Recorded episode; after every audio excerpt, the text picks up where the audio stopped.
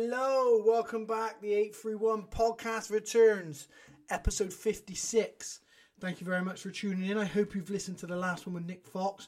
Brilliant podcast, even if you're not a falconer at all. He's a conservationist, so some of the projects he's worked on um, really worth you having a back uh, listen back through that one because it's absolutely fantastic. So please go and have a look, uh, listen through that one.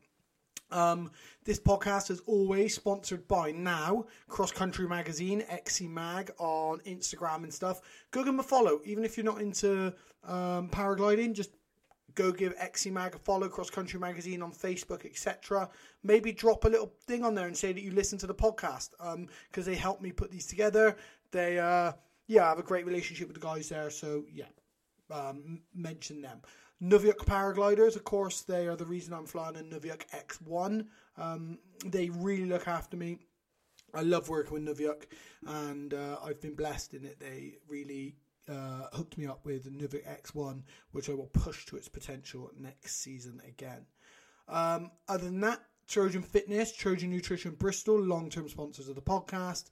EJ Hair Clinic, micropigmentation for the scalp. Give Emma a follow and tell her that you listen to the podcast. If you're looking, if you're balding and you're looking for an alternative to hair transplants and stuff, look her up because it's absolutely, absolutely amazing. Ridgeway Family Fitness, etc. Um, again, any I've got lots of cool guests lined up, but if you've got any ideas for guests, please hit me up. I'd love to speak to people. If you know anyone who you think could be a cool guest, hit me up and I will contact them and we will get them on. But for now, this is episode 56. This is Kirsty Cameron. Kirsty's a very good friend of mine, um, paraglider pilot from the UK, uh, one of the best female paraglider pilots on the planet, but also just a generally brilliant pilot great fun. She's great to talk to. We spent a lot of time together over the last few years, and I really enjoy her company. And I thought this was a great podcast. So hopefully you will too. Again, all that I ask from all of you, just share, man. Just just share. Just share a picture of this on your story, on your Instagram page, on your Facebook, on your social media. Just share. Just put it out there that, hey, I listen to the 831 podcast on Spotify or iTunes or I watch it on YouTube or what however you listen, just put it out there. Just let people know that you listen to the 831 podcast. Not only does it don't help me, I don't earn any money from this rubbish. I just do this because I'm a fool. But it encourages guests to come on. Like because they think people are listening to them. And people are, you all are listening to them. So it encourages other people to come on because they think, oh, other people want to hear my story. So please, just to share. That's all I'm asking. Just share it far and wide, please. Um, Tim Pentreath gets a shout out because he always shares my podcasts. So, uh, yeah, please share. Um, other than that, yeah, this is the 831 podcast, episode 56, and this is Kirsty Cameron.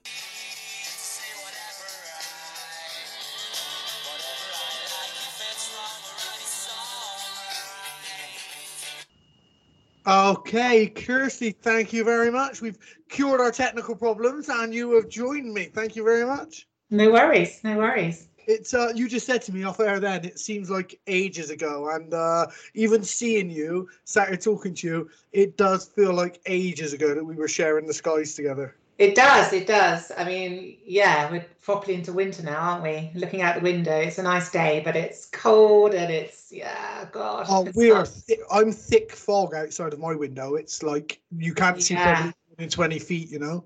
Yeah, we've had that. Yeah, yeah. So no, it's a long. Those nice, long, sort of halcyon, hot, sunny days feel like a long time ago.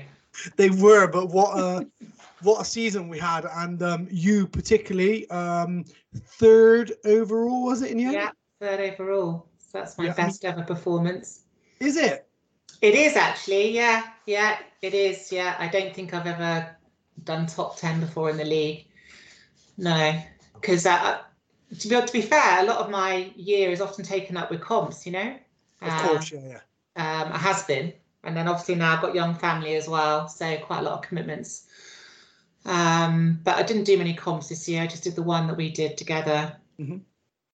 out in uh, Macedonia. So um, yeah, the rest of my flying was given over to trying to do trying to do the league really. Um, yeah, I uh, I sort of um, realised this year how big of an impact comp flying has because if you Mm. have to work as well, I mean, Yeah. like, obviously I did Romania and Macedonia, which equates to like nearly four weeks away. And by the Mhm. time you've like, if you take in weekends and stuff as well, um, by the time you add that up, that's not just the time you're away for the comp. That's when next time there's a good day. Actually, I can't do it because I got to make up time from being away.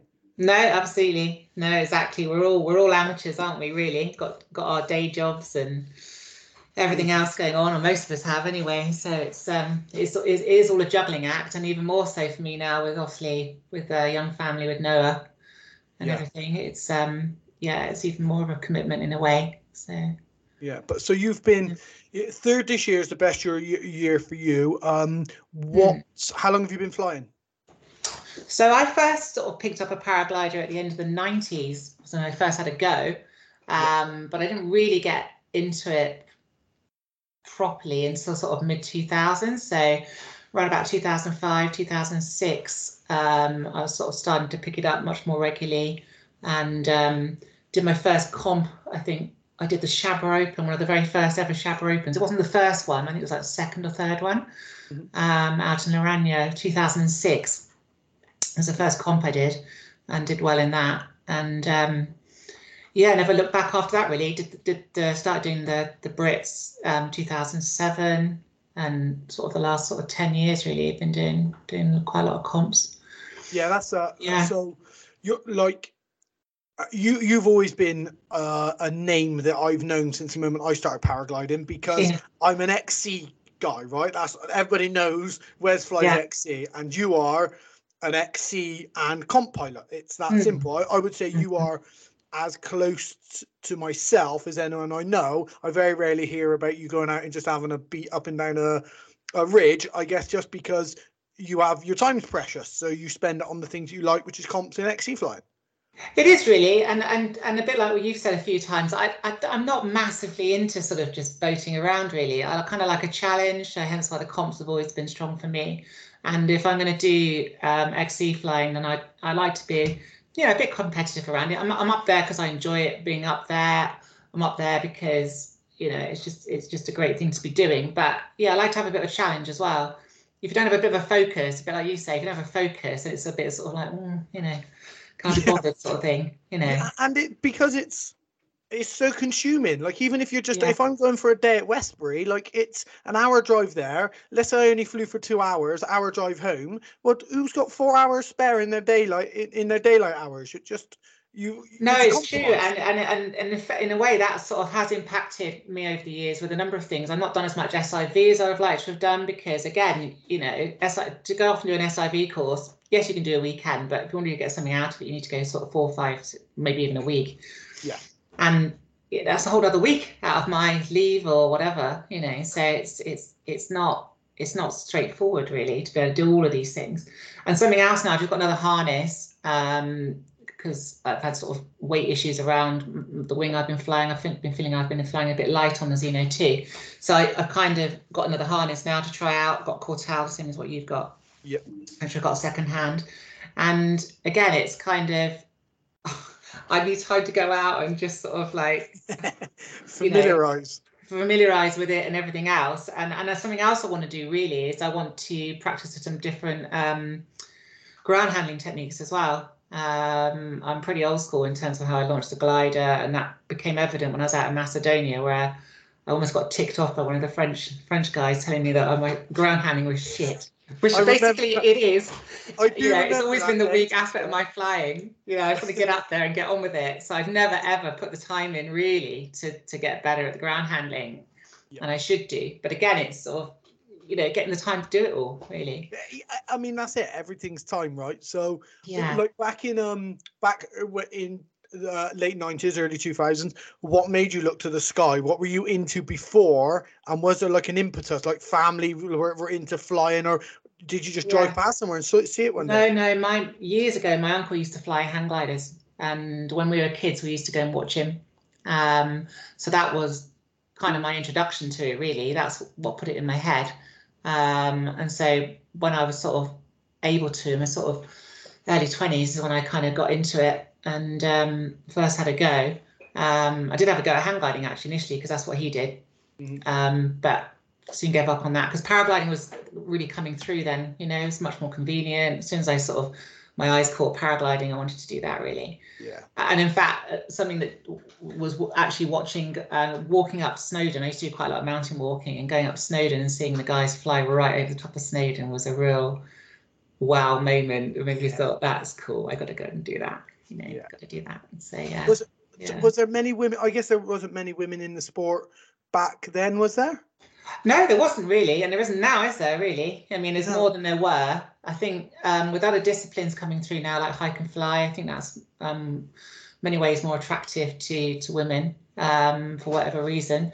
Um, and um, no, there wasn't, and there still isn't really. It's something you know. So, would, is, is that like a is that like a facet of your uh, personality? Do you think, or do you do you do you tend to veer to things that others aren't doing and find yourself a bit of a renegade or is it just simply i'm not interested in many things but the things i am interested in i'm completely obsessed with yeah a bit of both really i mean i you're right i mean i think um i do tend to sort of err towards things which maybe aren't sort of typical really for women Um, I mean, I really like my flying. I'm quite into my gaming as well. Um, oh yeah, interesting. Yeah, because I found out that Andrew Andrew Kay is really into his gaming as well. So um, that that was interesting because there's not that many pilots that are, I don't think. But um, what, what, do you? What's your game? What's your poison?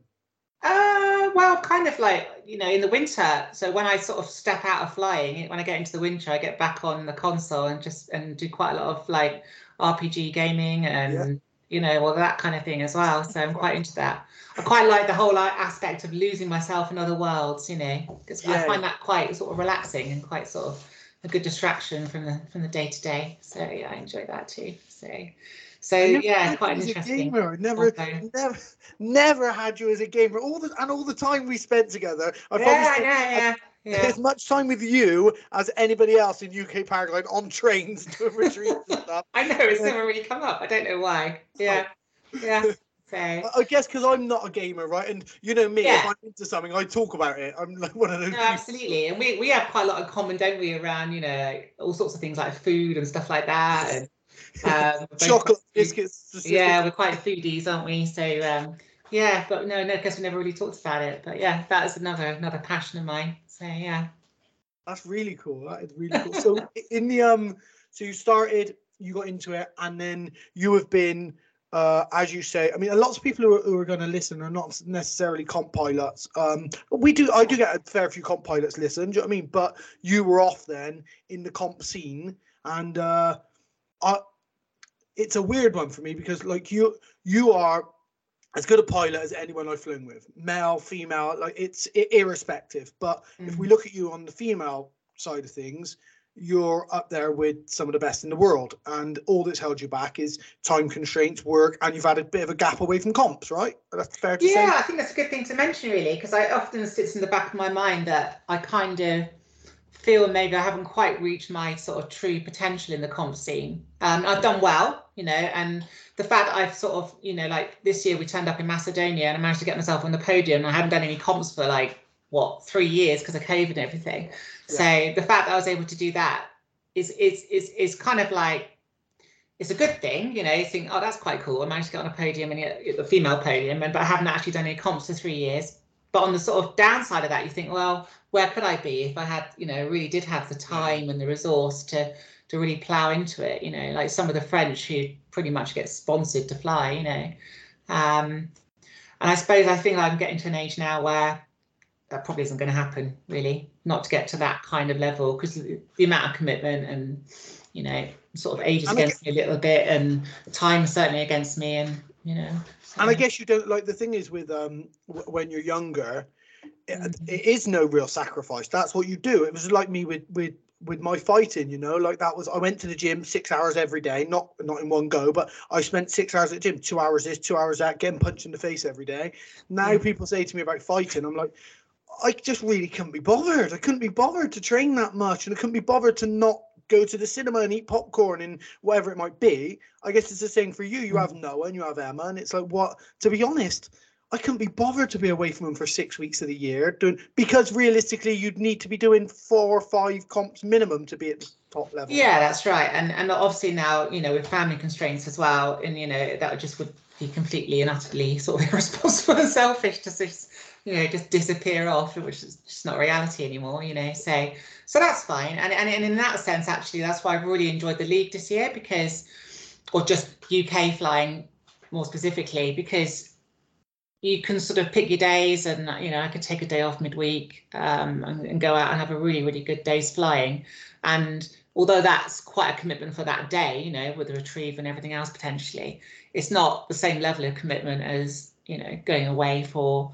you know like the cat one comps like the the you know the world's europeans and um and also like the world cup like the super final and so on you know big commitments really big yeah. you know you're talking more than two weeks really um, you know, so yeah, it's a lot. It's a lot. And you know, I, have I've had fun with it. I've done pretty well with it, and I'm kind of fairly at sort of peace with that now. Really, I don't think I need to go back to to, to comp flying at that kind of level or intensity. Really, I think it's no. I I mean, like I, I I love it, and at the same time, I you know, I, I, if I never flew a comp again, it wouldn't it wouldn't hurt me. If I never flew XC again, I'd be devastated. Um, mm-hmm. now, I, I like comp, I love comp flying because I'm super competitive. I'm I've been pretty crap at it this year, but I like it. But I haven't got a spare eight grand a year to spend on comp flying, so you know, and I haven't got the time to take off work to do it as much as it should be done. So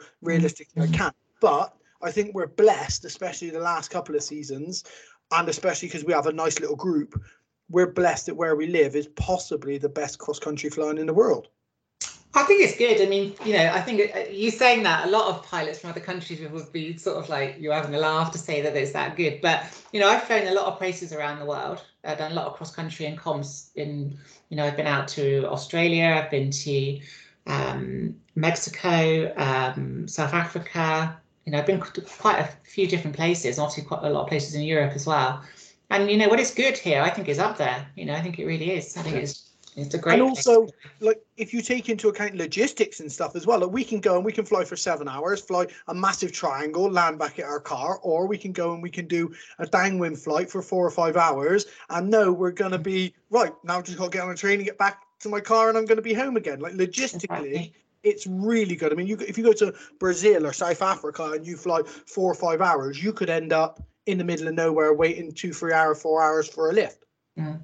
Yeah, no, absolutely. I mean, especially flying down, not you know, obviously flying up in the in the Highlands and stuff is a bit different, but certainly flying down south, you're never far from anywhere, are you? Really? Yeah. You know, so it's not it's never difficult to extract yourself out from wherever you land, really. it certainly isn't. So, what was your progression then? How would you like? When did you um?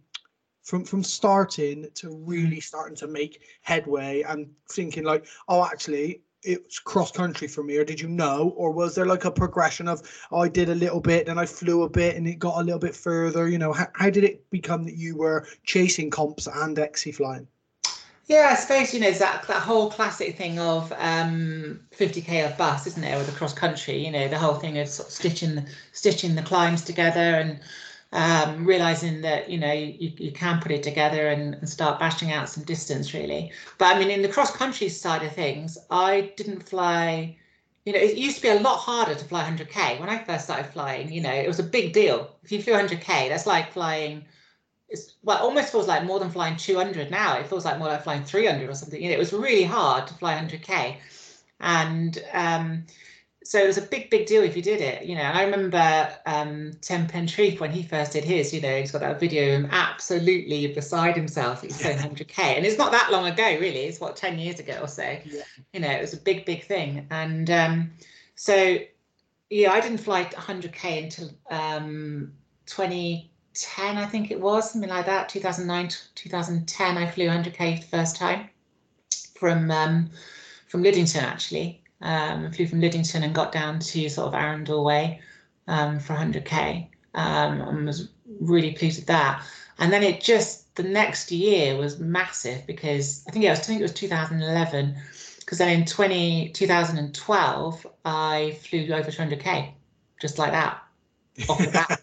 out of nowhere, you know. And so that was a very surreal flight, you know, for all sorts of reasons. And I never looked back from there since there, really. I think it's the same as any sport, isn't it? Once you've done something like that, you know you can do it again. Yeah, I mean, like the four yeah. minute mile, right? So, like yeah. the, the four minute mile, and nobody thought it could be done. It was done in the same year that it was done once. It was done six times. Like, it's just, you know, it's, it is one of those things once you know. And I guess it's once you relieve yourself of chasing it or the pressure like once you relieve yourself of oh, I've hit hundred, like, and then you do it again. Like, oh, oh right, it's just doing this. And then yeah. like people say to me all the time, like obviously I get involved in a lot of like coaching talks and stuff, and people say to me all the time about flying 100k. I'm like, if you've linked three thermals, you've flown 100k. Like you just now need to link the fourth, and then the fifth. Exactly. It's it's doing the same as what you've just done.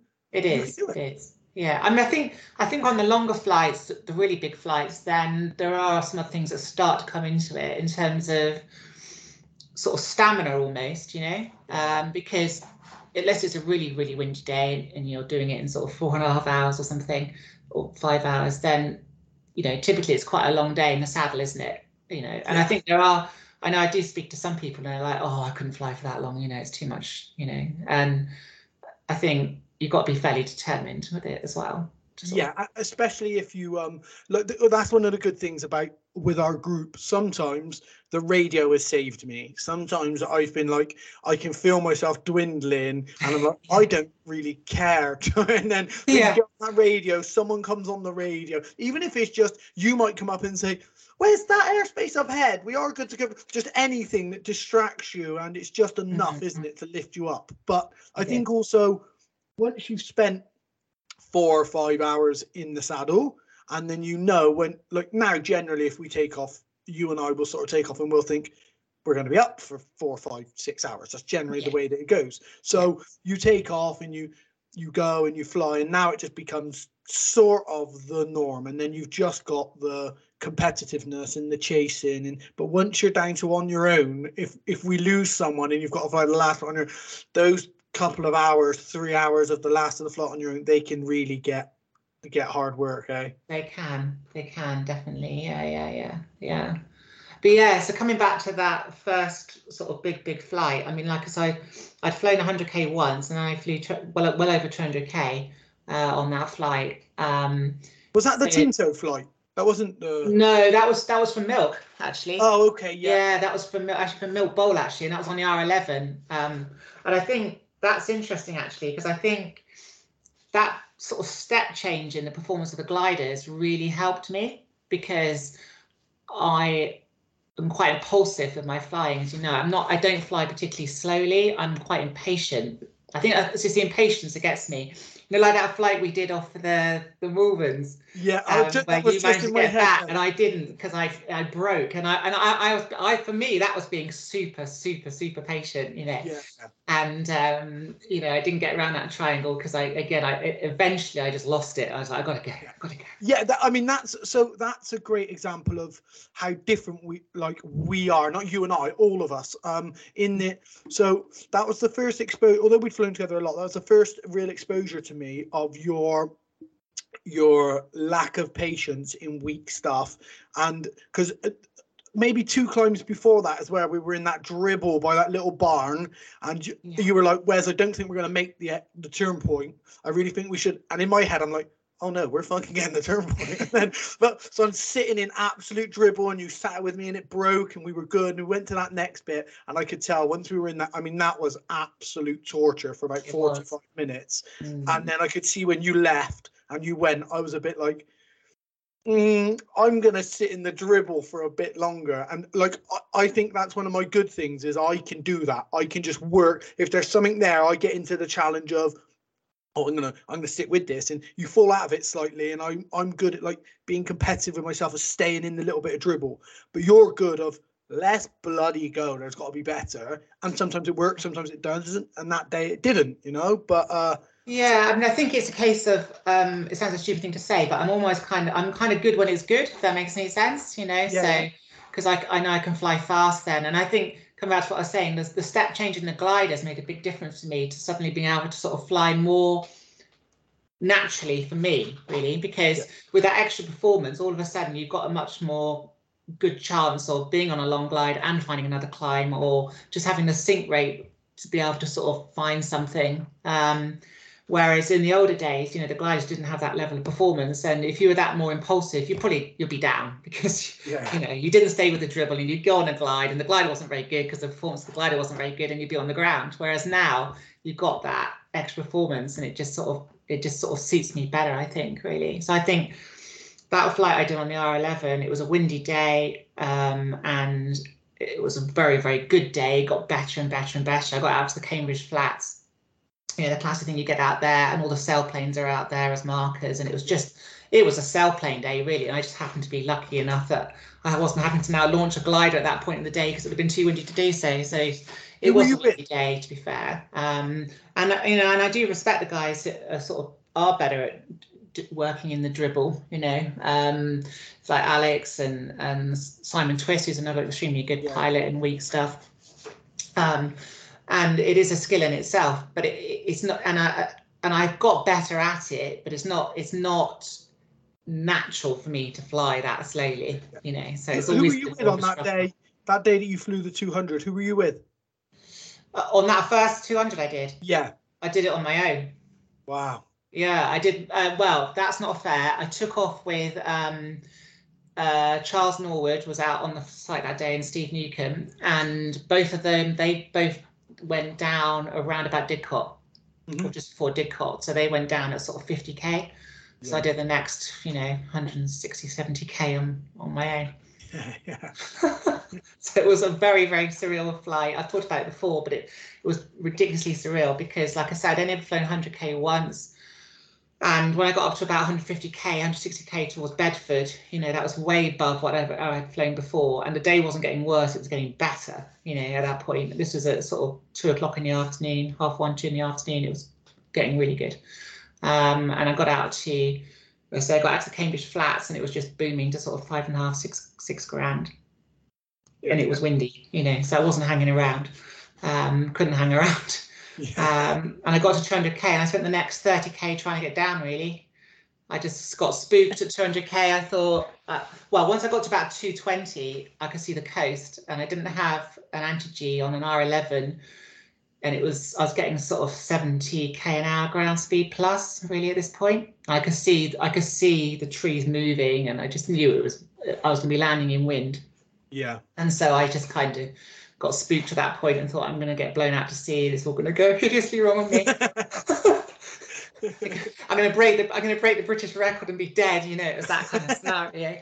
So I, I so I landed. I do and I do look back on that with sort of some slight regret, you know, that maybe I should have carried on, but then equally it could have gone wrong on me and uh, something could have happened, you know. And is one like like I always say, like the, when we're on the when we're on the ground and you're unhurt and you're mm-hmm. it is a successful flight, right? You you've flown yeah. your furthest you'd ever flown. You're on the ground. You're uninjured. What's the the worst that happens is oh I might have gone further. Like I can exactly exactly yeah yeah so yeah, so that was the impetus then with the cross country to know that I could do that again, and I sort of pretty much managed to fly a 200k flight every year since, really, in the UK. Um, yeah, yeah, yeah. Uh, yeah it's uh, it's, it's getting better and better as well, right? Like I, I I'm lucky that I, I do these, and I talk to a lot of people who flew way before me, and mm. I hear stories about how it used to be. And I mean, even when I started, I mean, like I think the Icepeak Six or Icepeak Seven was like the top dog. Then the Enzo One was like the the mm. top. Those were like the top dogs. So even them now, realistically, they're performance wise, they're not as good as what we've got if you put passive safety and performance together. So even in that short period of time, like it's moved on massively. And someone like yourself who's on a Zeno, like I'm on a comp glider. I don't feel like I need to be on a comp glider in the UK. If I'm flying comps, then yeah. But in the UK, I think a Zeno 2 or something is absolutely as much machine is needed, as you and Hugh have proven um, this yeah. season. But yeah. but yeah, looking back, like when you guys were on those earlier gliders, it I can't imagine what I mean. It must be like me going back to a B wing now and trying to fly with you guys. You know. Yeah, yeah. Although apparently, you know, I think I think flying a Zeno two now would have more performance than an R eleven would have had back then, and with more passive safety as well. So, you know, things have moved on quite a lot, really. But I mean, when I started flying though, I think you know, when I hear this the talk about the really old days, like when he was flying, you know, comp wings back in the nineties and stuff, and it was, you know, that was proper hardcore. You know, the wings were literally just fly, falling out of the sky, and the design yeah. the design wasn't there, was it, in the way that it is now? Obviously, it's a much younger sport. Um, so we are pretty blessed now to fly these wings that are relatively pretty safe, aren't they? Really. Yeah, and especially with the the training that, like you've said, you, you don't think you've you've invested enough in, but with the SIV training, the understanding, people like Marlin, uh, people who will go away and look at not just how to fly the glider, how specific areas of how to be safe in this specific area. I think yeah, it's just the leaps forward for for piloting in the sport, isn't it? Yeah, no, definitely, definitely. I mean, I'd be interesting to see where it all goes now with these sort of um, the submarine harnesses and stuff as well, because you know, I think at the moment that people are sort of in. Well, obviously the top comp guys are going to go for it. Of course they are, but I think you know, a more sort of recreational level, it still seems like an awful lot of faff, doesn't it? Really. It's a big investment yeah. and a lot. Of, I mean, uh, to be fair, they came to the market a lot cheaper than I thought they would. Um, but mm-hmm. it does seem like a lot of faff for a lot of the time.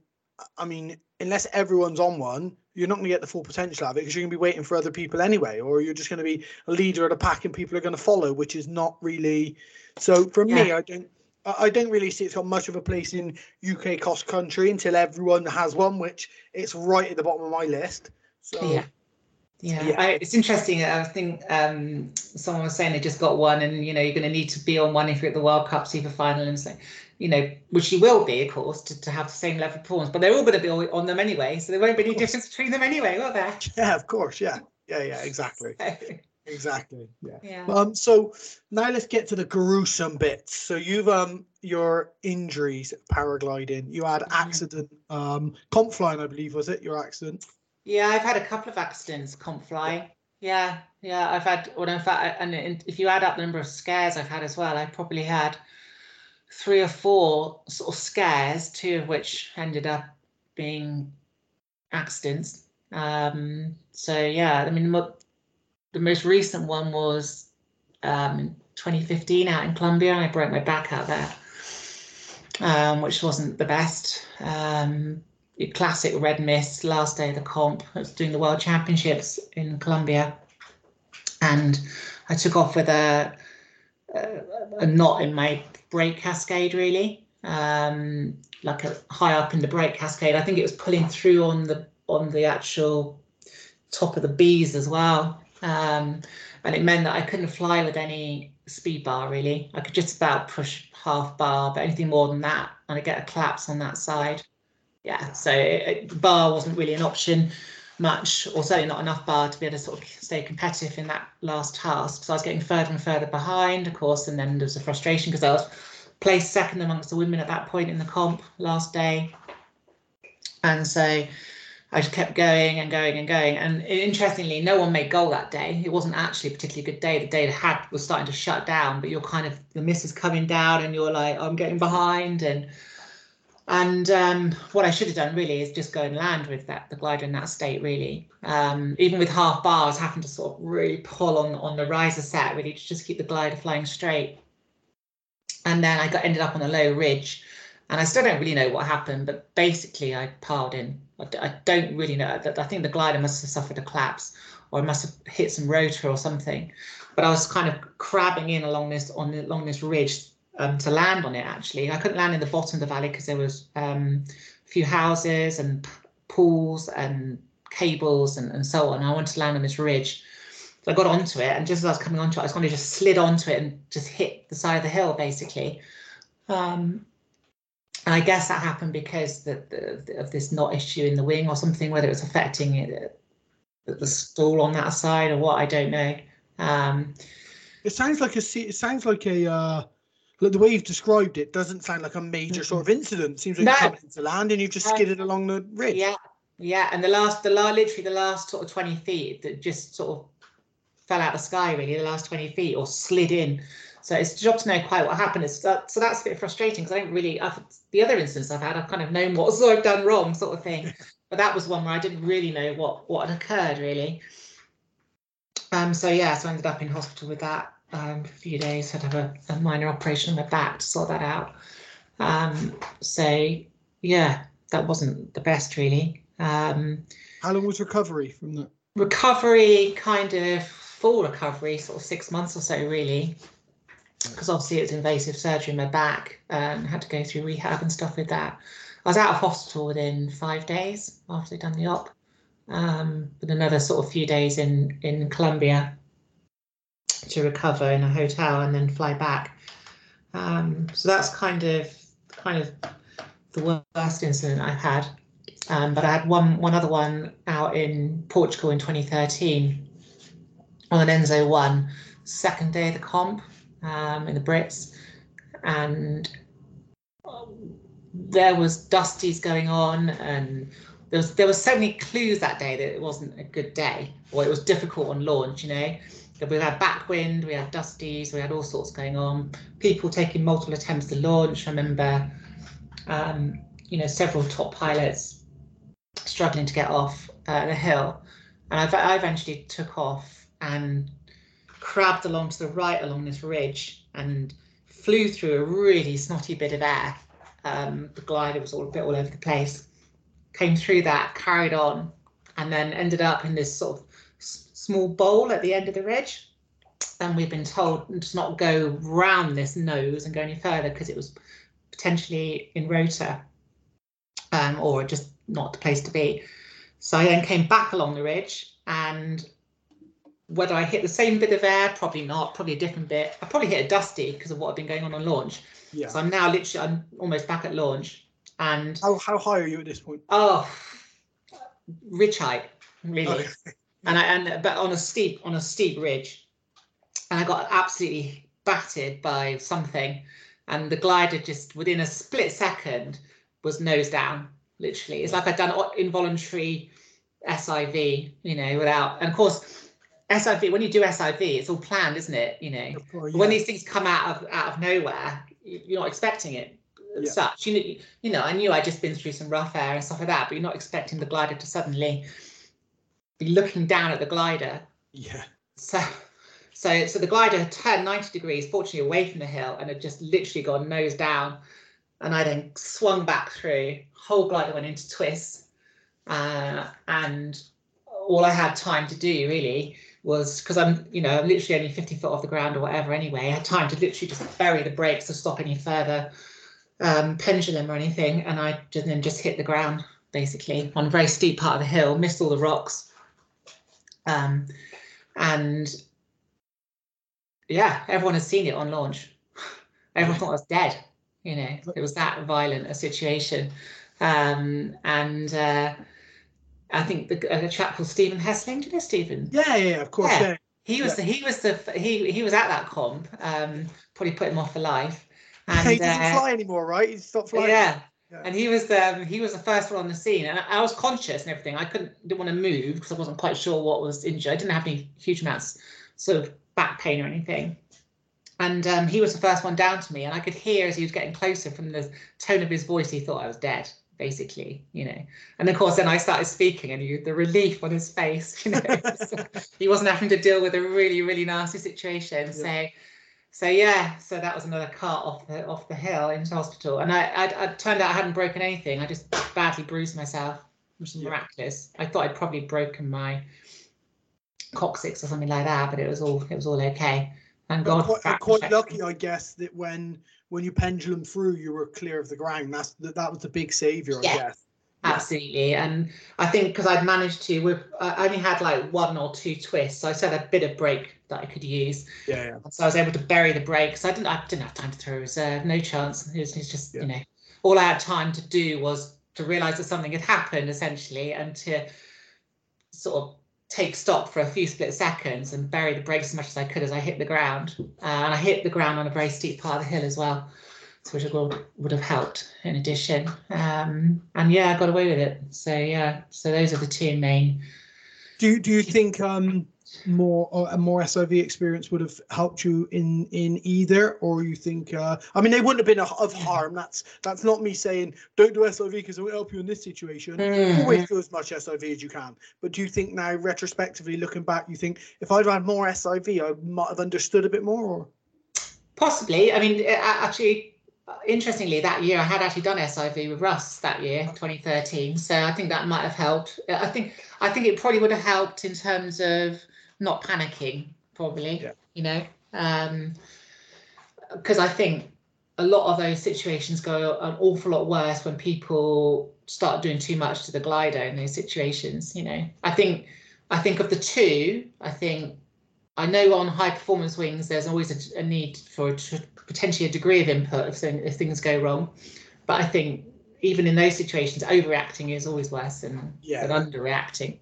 Um, yeah, definitely. You know, because you can just make a really bad situation even worse. Um, yeah, I mean, I say I say um, a lot on this podcast. Uh, I say, and I mean, I'm not. I, I've just happened to have done five SIVs. I'm not like anyone who you should listen to about SIV, but mm. I say it all the time: is that SIV shouldn't be viewed as something that's going to keep you safe. It should be viewed as something that gives you an understanding of what's going on. So when my wing turns inside out, I, it's happened to me a lot in SIV, so I understand right, do nothing, let it let it fly, let it fly, bam, catch that. As where some people will overpilot the deflation or something, and I think yeah. that's what SIV does. It just it just gives you a better understanding of what's going wrong.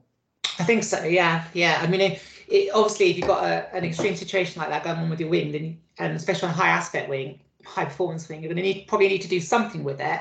But it's it's having even if you even if it's just a split second to consider what you might need to do with the wing. Yeah that's useful, you know, um, before you actually do do some input if you need to.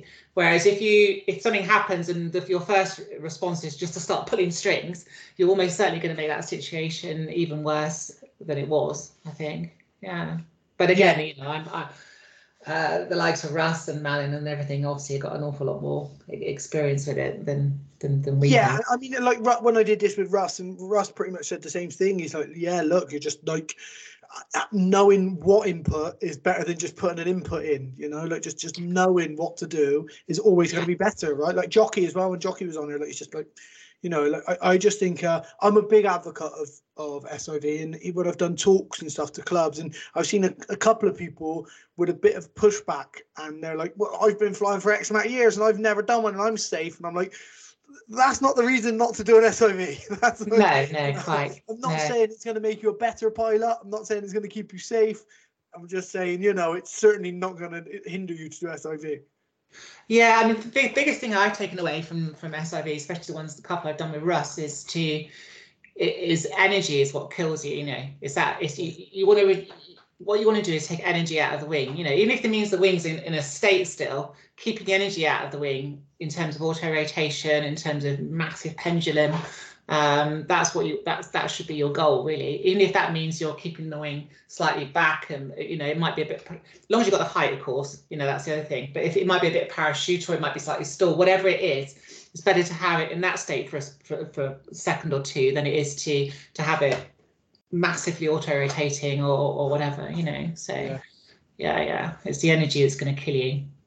Yeah, I think that's that, that's something to take away. Mm, yeah. And then you like other instances, I guess it's just like I saw you for your reserve in St Andre. I guess just stuff like that, right? Just like minor stuff that didn't result in injury, but just like was that on your Enzo 2? Was it? That was on the Enzo 2, and that was that was uh, a classic example of not doing what I've just said, basically. So that's the one. I think that is the one and only time where a glider has completely got away from me. You know, it completely and very quickly got away from me. You know, obviously high performance wing. I think I was, and I think I've heard Manon talk about this as well. Is if if you're if you're tense, you're not going to use the full.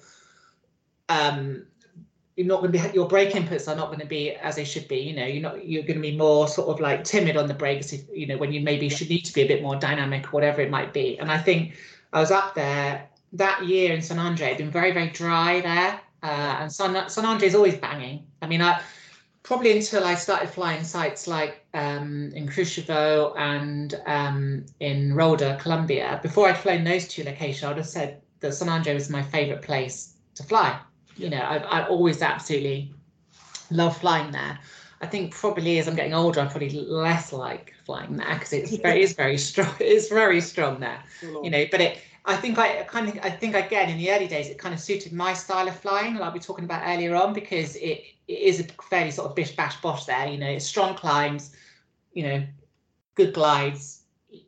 you can you can get on with it there. You haven't got to be again. It's not it's not kind of mincing type flying. It's like you know proper. And you can be well above. You can be well above terrain there. Like from from first climb, you can be well above terrain for most of the task. You can, yeah, exactly, exactly. And even, and even if you're not, and if you, if you're on a glide, and you, you know, if you if you, especially when I was first doing comps, where you are more likely to get separated from the from the leaders, you know, and you are more likely to be a bit more at the back, then you had situations where you could catch up a bit because you could just point at a ridge and you might get a seven meter climb on that ridge almost instantly, you know. So you, you know, you could actually um, sort of get get out of jail free cards. I used to call it there, you know. So so it's an amazing place to fly and um but i think because it had been so dry there that season when we were there for the brits uh, and that that hill out in front called the mouchon we call it the sharks the sharks fin it absolutely pumps off there. And it's a beautifully reliable source you know if you're come if you're on if you're on a task and you've been out to somewhere else and you're coming back to there you know you can guarantee you're going to get a climb on there um, and we were up there before the start gate and it was pretty pokey. I remember that day, you know, you're up at like 2,200 meters or something, and it's still like really rockety stuff coming Yeah, through yeah. when you're up high. And it was just literally before the start gate. It's about like, you know, a minute or two to go. And I think I'd been feeling a little bit nervous up there uh, on the Enzo. And uh, yeah, something just clipped me and I just glider just went again you know i think i think i think i didn't quite catch it and then it just dived really violently and went straight into a very very tight auto rotation Yeah. you know and and that and it's the only time i've ever thrown my reserve and it was the only time where it was it was just out you know there was no i think i just knew the wing had gone into a state that wasn't be way beyond my ability to to deal with Yeah, like so I was near I was near you on the day because obviously we're all at start gate and um I I didn't see the collapse. I just saw the like a partial rotation and the reserve come out immediately. And yeah you came on the radio, I believe, when you were under reserve, and that's when I twigged who it was who was on, on the uh, who was coming down in the reserve. But yeah, it looked quite violent even once the because you know when the something's happened, you chuck a reserve, the reserve comes out, everything deadens down. Like your reserve came out and you were still well into a rotation when it came out, and then it exploded, obviously. But yeah, so it did look violent for, from watching it. It was, yeah, and I suppose initially the reserve was inflating in what was still pretty punchy air as well and stuff. So yeah, it was it was a relief for it to come out. Um, and then I had a, a degree of it downplaning on me as well. I think that's something that doesn't get talked about enough. This whole issue of um, what to do with your main, especially on again on a high aspect wing, because you know sod's law. As soon as you throw your reserve, the wing will decide it wants to fly again. Basically, out it comes, and, it, and with a big aspect wing, it can very easily start to want to to twist up. You know, um, I think it's, I think if it happens again, hopefully it won't, um, then I think I'd be much more. I think that I think when you first throw a reserve like that, it's like, oh, is it going to come out? You know, and it, of course, so so you're actually spending a, a few split seconds where you're waiting for it to come out, and then it does come out, and you, what you should have been doing is focusing on the main at that point and getting it in, because I Yeah, think yeah. when the res- when you when the gliders collapse like that and then you throw the reserve um you got that those few seconds where there, there won't be any tension on the main and you can then start hauling it in as quick as possible you know i think because Yeah. otherwise once it then it has reinflated especially if it then starts going to twist there's very little you can do with it really um and so i did come down with a degree of it downplaning on me as well which wasn't great Yeah. um, but i managed to just about keep it under control when landed um but there's some there's um when you're coming down like that, you're like, I want to go in the trees, I want to go in the trees. And I started getting towards these big trees, and they're like these massive old like pine trees with great big spikes on them and stuff. And so I don't want to go in the trees. I don't want to go in the trees. I didn't land in the trees actually. I landed off to once on in this field. So yeah. But that was the reason for me buying steerable reserves. Like when you fly like comps in places like Romania and places like this, I'm like, you, the terrain shears away enough that I could glide into the valley away from the trees because being stuck up a tree uh, on the side of a mountain could be seven, eight hours before you're rescued and a huge Yeah. operation, you know? It is, it is. I mean, yeah, there is advantages going to the trees in terms of it potentially being a softer landing, I suppose, but there are some disadvantages as well, I think, on there. yeah, definitely. There was actually like like downplaning was the reason I started having a hook knife on my stuff because I thought if I got into a really big one, I'll just cut one side Yeah. of my my main and then I'll be good. Like obviously, I've not come down into reserve with a with a main gun mental, and it would depend how high I was. But mm. yeah, that was one, one of the main reasons I had. I always had a hook knife on my equipment. It was just yeah, that's why it's there really, just for that, you know. No, I think that's right. Definitely. Yeah, yeah, yeah. So this season um has been brilliant for us. It's been yeah. what would you say was your was there a highlight for you? Was there a fl- I mean, the last two actually. I think so. For me, maybe not for yourself. For me, the last two seasons flying with Idris yourself, our little group, mm-hmm. you know, like they've been my best paragliding. Apart from your first season, that's always your first season. XC is your, f- your favorite season, right? But they've been my best season. We've had some really cool flights. Like, what stood out for you? Are you still doing stuff um XC wise where you think like where you're smiling like this is yeah this is it something new it's something something different? Oh definitely definitely yeah. I mean i think if i wasn't still smiling and i wouldn't be doing it you know what i mean? You know if it wasn't if i wasn't still getting a, a, a buzz out of it or you know a reward out of it then i wouldn't be doing it. So yeah both both these seasons have been good you know. I mean if you look at last season um for sure, um, getting the opportunity a couple of times to fly from from Elan was, was great, you know, and and and you know I have to thank Idris for that because obviously he was based up at his dad's at the Malverns, and you know he pretty much invited me a couple of times to say, look, you know, stick your car here and I'll drive across the last bit to get across to Elan, you know, which was which was a which was brilliant for me because I wouldn't have been able to do that otherwise, really, you know, because uh, it's just too far away, you know, to, to do that. Um, but how, and, and, you know, again, all sports mental, isn't it? And knowing that I have my car parked in the Malverns, which is what, 90k downwind from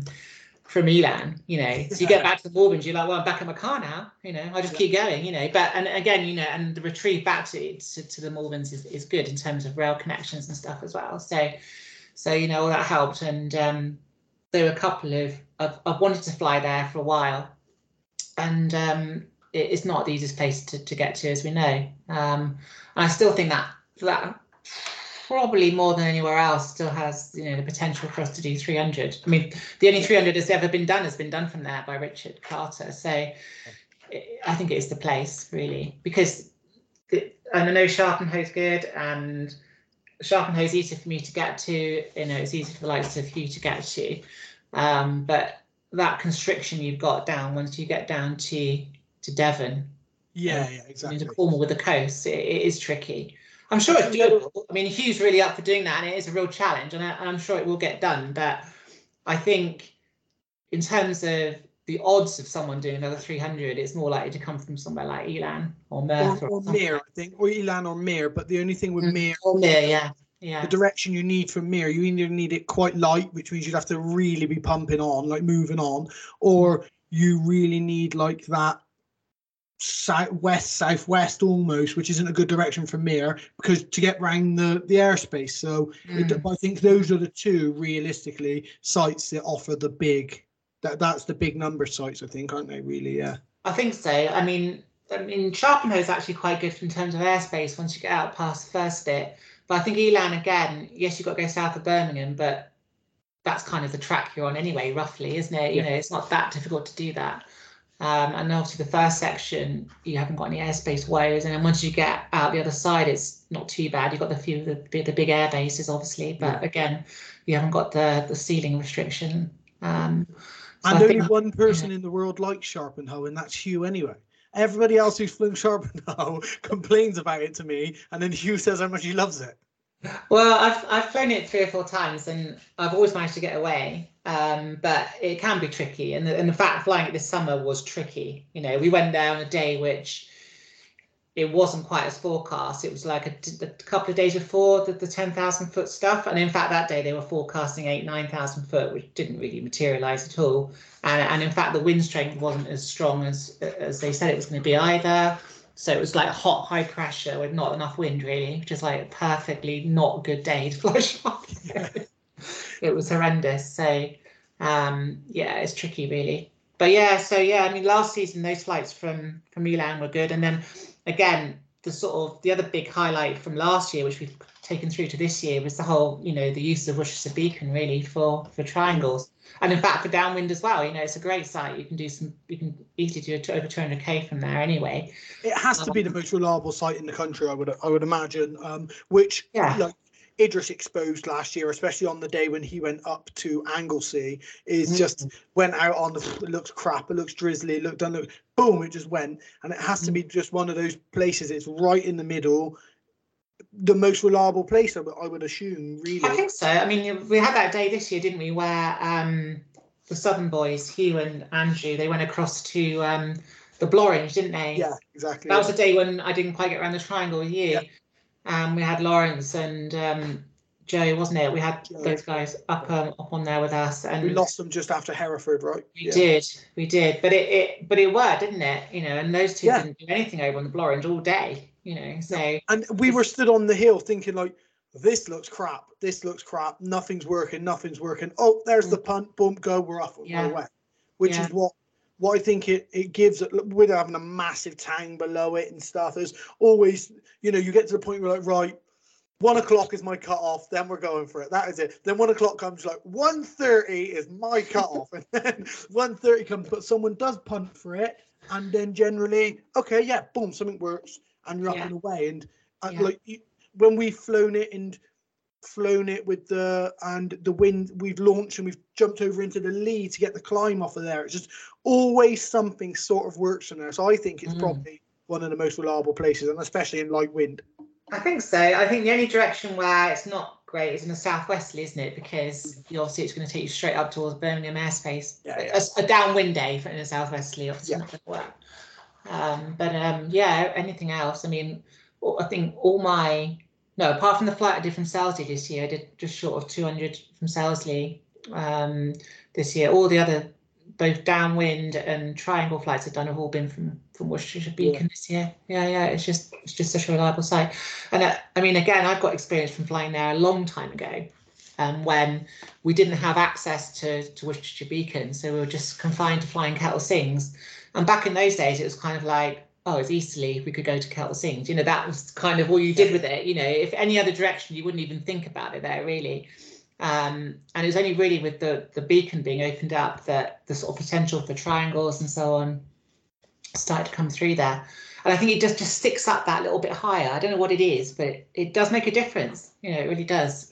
Yeah. yeah. People always like people say to me all the time, like, "Oh, you're going to Malverns? Where are you going?" I'm like, but there's only one place to go. Why, why would I go to Kettle Sings? I don't know why. Like, um, and then you you still go there and you you launch off off Worcester Beacon. You look at Kettle Sings and there's 40 pilots, and you're like, which is good. That's where you should go. Actually, no, yeah, go down there, go down there. Yeah. Like I did this year, of course. I mean, that's I mean yeah. that's a great story. The fact the guy went to to Kettle Sings by mistake, essentially, he assumed because I I'd had a conversation with him in the morning and he hadn't asked exactly where it was we were going, and then then he'd gone up Kettle Sings by mistake, and um, turns out he managed to get back down from there, come up to the beacon, take off, catch us up, and then to get the 100k triangle record as a result, yeah. speed record. Yeah. Crazy. And that was on the day I the day after I'd done my big triangle, and I didn't go out because I was thinking, well, I don't, I don't know if many people are even going to bother. And because you and I had spoke on the phone, and I said to you, I'm probably going to have to go to work, and I yeah. missed it. I didn't go out. You lot went so I could have back to back 300s. But yeah. Oh well, I mean, yeah, it could have been absolutely, yeah, yeah definitely. I mean, because Andrew went home as well rather than staying up. Um, yeah. And if yeah, you guys had stayed up, you definitely would have done 300 back to back. I think, yeah, yeah, yeah. It was that good. I mean, it, and it it was there were so many days like that this year, really, wasn't there? You know, it's incredible. Yeah, yeah, there was. I mean, I think like a lot of it as well is uh we have a group now, a good group, especially with Andrew and Hugh, like Hugh's playing, and hopefully Hugh plays next year as well. Like, and then Martin joined in this year as well, and we have Laurie Noctor comes down from up north sometimes. We have groups who are just like, fuck it, we're here to fly big, fly, like you know, like I'll go out and someone will say like, what are you thinking? And I'm like, I'm thinking 200. They're like, do you think it's on? I'm like, no, but why? What else would I try? Like, what? We're going big, aren't we? Let's let's go, you know. And we have, I think that's the best thing. I think we're doing big things because our mentality has changed a little bit, and we're all sort of saying, let's just go for it. Yeah, yeah, definitely. And I think he he's very much of the same sort of mentality as well. I mean, the day we did the triangle, the seven of us, the day after you guys, um, from Worcestershire. I remember getting up there and he, I was saying, "Oh, how big are we going to go with this?" And he said, "Well, definitely over 100," you know. So, um, yeah, yeah, yeah. I think I think that's that's uh, I think that's one for next year, isn't it? To See if we can get that get the record for the for the triangle. Yeah, I think so. You know, yeah, I think- because so like for me, I I love the league. I'm a massive advocate of the league, and obviously I get on really well with them, and I liaise with them a lot. And I think that, uh, but I never think about winning the league, and because I was obviously at the top of the league for about six, seven, eight weeks, whatever it was, people kept asking me about winning the league. I'm like, no. At some point, I'm going to go to work. At some point, something's going to happen. I've got Yeah. confidence in. But for me, I every flight I do, once I have six flights in the league, I try and make sure none of my flights are smaller than or will award me more than my lowest flight in the league. Mm-hmm. So then I start thinking, right, no flight should be less or smaller than my biggest flight in the league because you want your biggest one to be your smallest yeah. one. by then. And it's not to do with winning the league, it's just to do with beating my six figures. And I think lots of people are go out like this is younger people who are just getting into XC. Maybe you're going out to put six flights in. And I think Mhm. now that we're at a point where we look at it and we're like, we have to go. Sometimes we do ridiculous stuff, but do the ridiculous stuff and try for massive stuff that pushes your biggest flight right back, and your numbers start to come up. If they don't, you've had an amazing time. You've chased something. But for mm. me, the league's never. I'm never thinking about winning the league. I don't know about yourself. Like I'm not because I'm just too competitive. It would eat away at my soul. I'll end up bankrupt, living off the street, sleeping under my glider. Oh, I don't know. I mean, yeah, I'd like, I yeah, I'd like to win it. Of course, I would. But I mean, I think it's getting keeping it in perspective, isn't it? Basically, you know, I mean, I think um, I'm not doing it just for the cross country league. You know, I'm doing because I enjoy flying. I'm doing because I like the challenge. I think one thing, one thing, thing that does good thing that does come out of the league is like once you've got six flights in there and they're all reasonably sized in terms of points, you know, you're going to have to do something big to sort of even sort of get another flight on there, and that's a good challenge. You know, I think. Um, if that challenges you then to try and go and break break the overall triangle record, for example, you know that's great. You know we could argue about the multipliers, about whether the multipliers are too big or too small, but I think as Hugh said, you know we'd be going out doing those flights anyway, whether they were, whether it was you know the multiplier was half that. You know you still go out and do try and do a big triangle or do a big downwind flight. You know so. Um, and there's been quite a lot of debate recently about, you know, you know, you've got some people saying, oh, triangles are worthless, and other people saying, oh, downwind's worthless. You know, it's like, no, it's all it's all valuable, you know.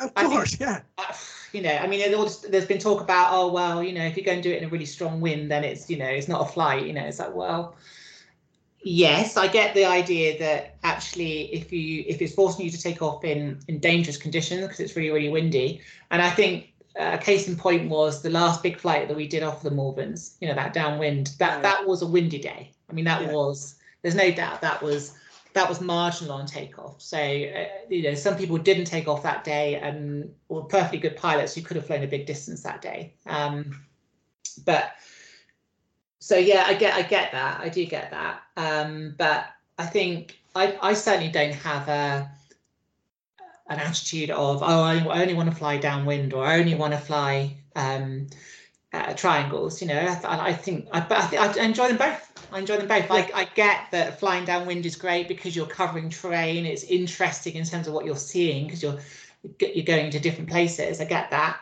I get. I like the. I like that whole kind of um thing of almost like running along on a wave. You know, it feels like you've got the wave behind you, and well, especially when it gets good. You know, and you get out into Cambridge Flats and so on and there's big booming stuff going on and you know it's quite tactical and as as um, Hugh has also said you know it's quite tactical in terms of the airspace navigation and so on. But equally oh it's a real buzz isn't it to get around a triangle and get back to your car you know it's great I, mean, I look at it like so flying downwind is an adventure. That's an adventure to me. And if I put a turn point, I'm aiming for that turn point. But it's an, it's an adventure when I fly downwind. When I fly a triangle, it's a challenge. And these are the two the, the, the ways I look at them different. Now there was a couple of times last year where I was gagging for a downwind flight. I was like, I don't want to do another triangle. I want to go downwind. I want to go downwind. But then Yeah. you go on a massive downwind flight and like you know we've spent hours and hours on trains together stopped in london ate dinner in london then got on the tube then, and it's 10 o'clock we're saying goodbye to each other we've both got another hour and a half yet you know Yeah. like and you get Yeah. to the point where you think oh, i wouldn't mind a triangle tomorrow you know like you, you get them but i think they're both equally as valuable and all of it. I think it all gets taken a bit too seriously. Like this is listen, we're idiots flying rags around the sky. Like I get it, someone's going to win the league, but we have so much fun on the radio, on the drive there, eating food in in Paddington or whatever it might be. We have a great laugh. We have awesome fun, and it's not one thing's better than the other, and it's not you're more skillful pilot for doing this or that. It's just that's what the day is. We fly the day. It is, and it is, and, it, and it, I actually do like that whole adventure. Actually, when you land out somewhere and you're like, right, how am I going to get back this time? You know, but something ha- always happens. You know, um, invariably it doesn't take as long. Well, it can take a long time because you've got a long distance to go. But it's amazing how often someone will be there where you, where you landed, or you know, someone will give you a good lift to the station or whatever it might be um, it, stuff always happens really. So, and, and that's another good adventure as well in itself. You know, the whole après flying, I, I really enjoy that side of it as well. You know. yeah, uh, I agree. Yeah, yeah, yeah. That's good. So even even after all your injuries, after everything, mm. uh, you you can't imagine life without flying. No, not really. I mean. I know there's been a few quite nasty accidents this year, which do sort of make you think, oh God, you know, I don't, you know, I'm 50, what, 52 now. I don't really want to have a big accident, which, you know, is going to incapacitate me or um, make my older life more difficult necessarily. Um, I get that. But I think coming back to what we almost said at the beginning now, I think my days of doing big comp stuff is probably done really um, touch wood, all the instances I've had have been in comps, really, where I've been pushed myself a bit too hard or compromised my safety because for you know trying to win a task, which sounds ridiculous, but that's ultimately what happens. You get in that mindset, you know. Um, Are you um, competitive away from comp flying, Kirsty? Uh, I think I am reasonably competitive. Yeah, I wouldn't say I was uber competitive, but uh, yeah, I am reasonably competitive with stuff I do. I quite like challenging myself with things. So I suppose from that sense, you kind of like quite like competition, therefore. Um, but um, yeah, so I think I think those sort of days are over. So I'm, I mean, you can have an accident in any kind of situation with flying. Of course, you can. Um, it's always there, isn't it, in our heads, really? Yeah. But I mean, like I, I, I always when I was base jumping, I always used to say it to people, um, like if I get injured base jumping, paragliding, skydiving, I'll be devastated. I'll be absolutely. Don't ever think, oh, we did something he loved. No, I'll, I'll be absolutely mm. gutted if I'm spiraling down under a paraglider to my, like, to my demise all the time. I'm going to be thinking, what a dickhead, what an, hundred percent. But I'll be more upset if I live my life not doing those things. So although it's not doing, I, oh, he's gone doing something you love. I just, you know, like you've got to do the things in your life that you love because we don't know how long this is for any of us, right? So I just think you have to do them and you have to be as cautious and as like think about things as much as you can. But you've got to do the things you love, haven't you? I think so. I think so. Yeah, definitely. I mean, for sure, there's there's more risk paragliding there is than there is hitting a ball around a tennis court. But yeah, you've got to do the things you like. Um, I mean, I don't, I don't paraglide because it's inherently dangerous. I don't, I'm, I'm, you know, I think cross country flying is very different to doing um, acro, for example, isn't it? You know, I think a lot of people who get into acro, enjoy acro, they really like that the buzz, don't they? Yeah, I mean, you got it. You got it. If you're doing infinite tumbles, you got, you got to like the buzz, you know, because that's not that's a pretty extreme, relatively extreme thing to be doing, you know. Um, whereas you know, cross country flying, and most of the time is is positively serene compared to sort of yeah. and stuff. So I'm not doing it for that kind of a, a buzz really. Um, I'm doing it because I like the challenge. I like being outdoors. I like. Yeah, I don't know. I mean, uh, it, there is a buzz though, isn't there? Contrary to what yeah. I just said, the buzz of actually getting like a low save or getting a good climb is exactly. is phenomenal. I'm fed up of every flight until I get below a thousand feet, and then I don't want to be on the ground. Every flight, I can at some point say, I was like, "Well, I've had enough of this now," and then you get low, and then you're like, "Oh no, no, no, no! I'll do anything. Give me just a point one. I'll do anything. I'll do anything." Yeah, yeah, yeah. No, it is a drug. It is a drug. It is a drug for sure. Um, I don't know. Yeah, it has to be a drug because really, you're going out and doing the same thing you've done lots of times. Say the fact you want to keep on doing it is uh, is definitely a drug. yeah, yeah, it certainly is. Um, so uh, I'm going to let you go shortly because I Yeah. know you're, you've got work to back to. Um, Yeah. Any advice to younger pilots, and I guess specifically uh, some female pilots? Not that just because you're a woman, you shouldn't necessarily be put in a position where you should speak to female pilots, but it might Yeah. sound better coming from a female pilot. Any advice to them, and is there a possibility that they could maybe reach out to you if they wanted to to say like, look, I, I want to go further. I'm just a bit cautious about this or nervous about this. Yeah, I'm always here. Um, you know, if people want to talk to me about um, how I might be able to do better in cross country or in comps or whatever, absolutely. And you know, my door's always open to to to chat about things for sure. Um, I think in terms specifically in terms of women getting into it, I think I would say in the main, don't be sort of put off by the fact that it's a male dominated sport. You know, don't be and I and when I say that, I mean more not in terms of the actual flying. I mean, more in terms of the social side of it, you know, in terms of mixing with lots of other guys, because you know you're all a good bunch generally. I think I think generally speaking, people who are into paragliding are are you know the kind of people you'd want to hang out with. You know, I think Yeah. generally, yeah, I think they typ- typically are reasonably you know open-minded types of individuals. Um, and you know, I think it, it it's it's not a it's not a difficult environment to hang out in, really. I would say, generally speaking, I or I don't think it is anyway. Um, sure, there's the, the odds. You, you, you get at the high level comps um, at the PWC, it can be a little a little bit more sort of um, blokey and misogynistic, I suppose. But but Well, that's cultural. That's cultural as well. I think it? that is Yeah. cultural. I definitely think it is. Yeah, absolutely. But certainly, a sort of um, hanging out with the Brits at the Brits, you know, it's, it's a good vibe. It really is. You know, it's a good environment to be in. Um, I've certainly never had any any any problems from that sort of respect. I think in terms of um, progression for women coming into it, then again, I think you've just got to. But see, you say these things, and you think, well, that applies to guys as well. You know, Yeah, yeah, of course, yeah. anyone coming into it, you've got to take it at your own pace, you know, um, and, take. I think the other good thing with the sport as well is it is a sport where you can take it in all all these different directions. Now you've got hike and fly, yeah, you've got the acro side of it as well. But even within the cross country, or you know, you if you if you get if you enjoy going out and and going for an evening soar or whatever it might be, that's great. I mean, you know, I mean, again, how many people get to do that? You know, um, and I think you have to. I think we have to put that into perspective sometimes as well, don't we, with the stuff that we're doing? Because you know, without wanting to sound whatever, we are sort of operating at the top end of the sport in terms of cross country and stuff like that. That's in terms of the UK population, the number of people doing that is is is infinitesimally small, isn't it? You know, yeah, yeah.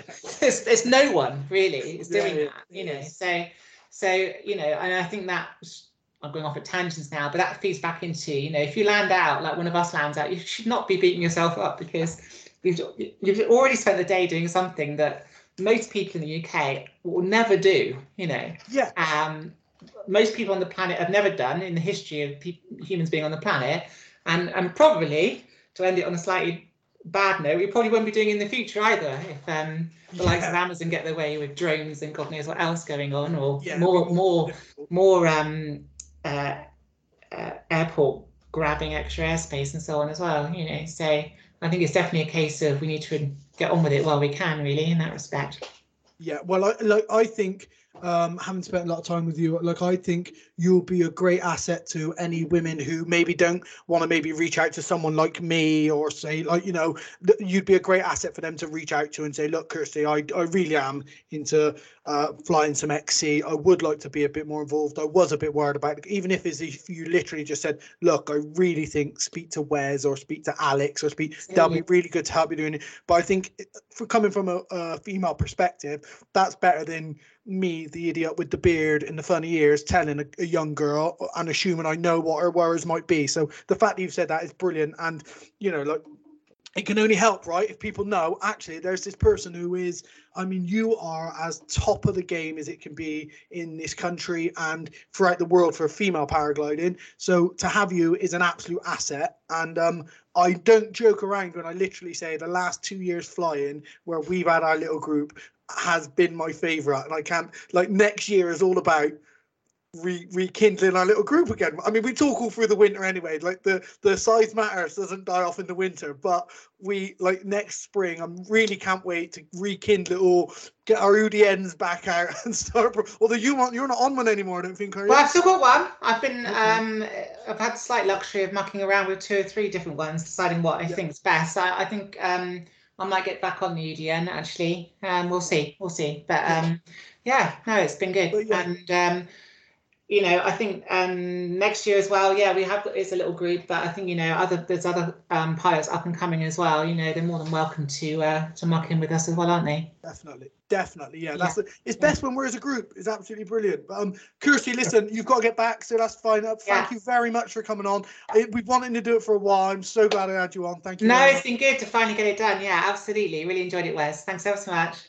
No worries. You stay there. I'll say goodbye to you in person.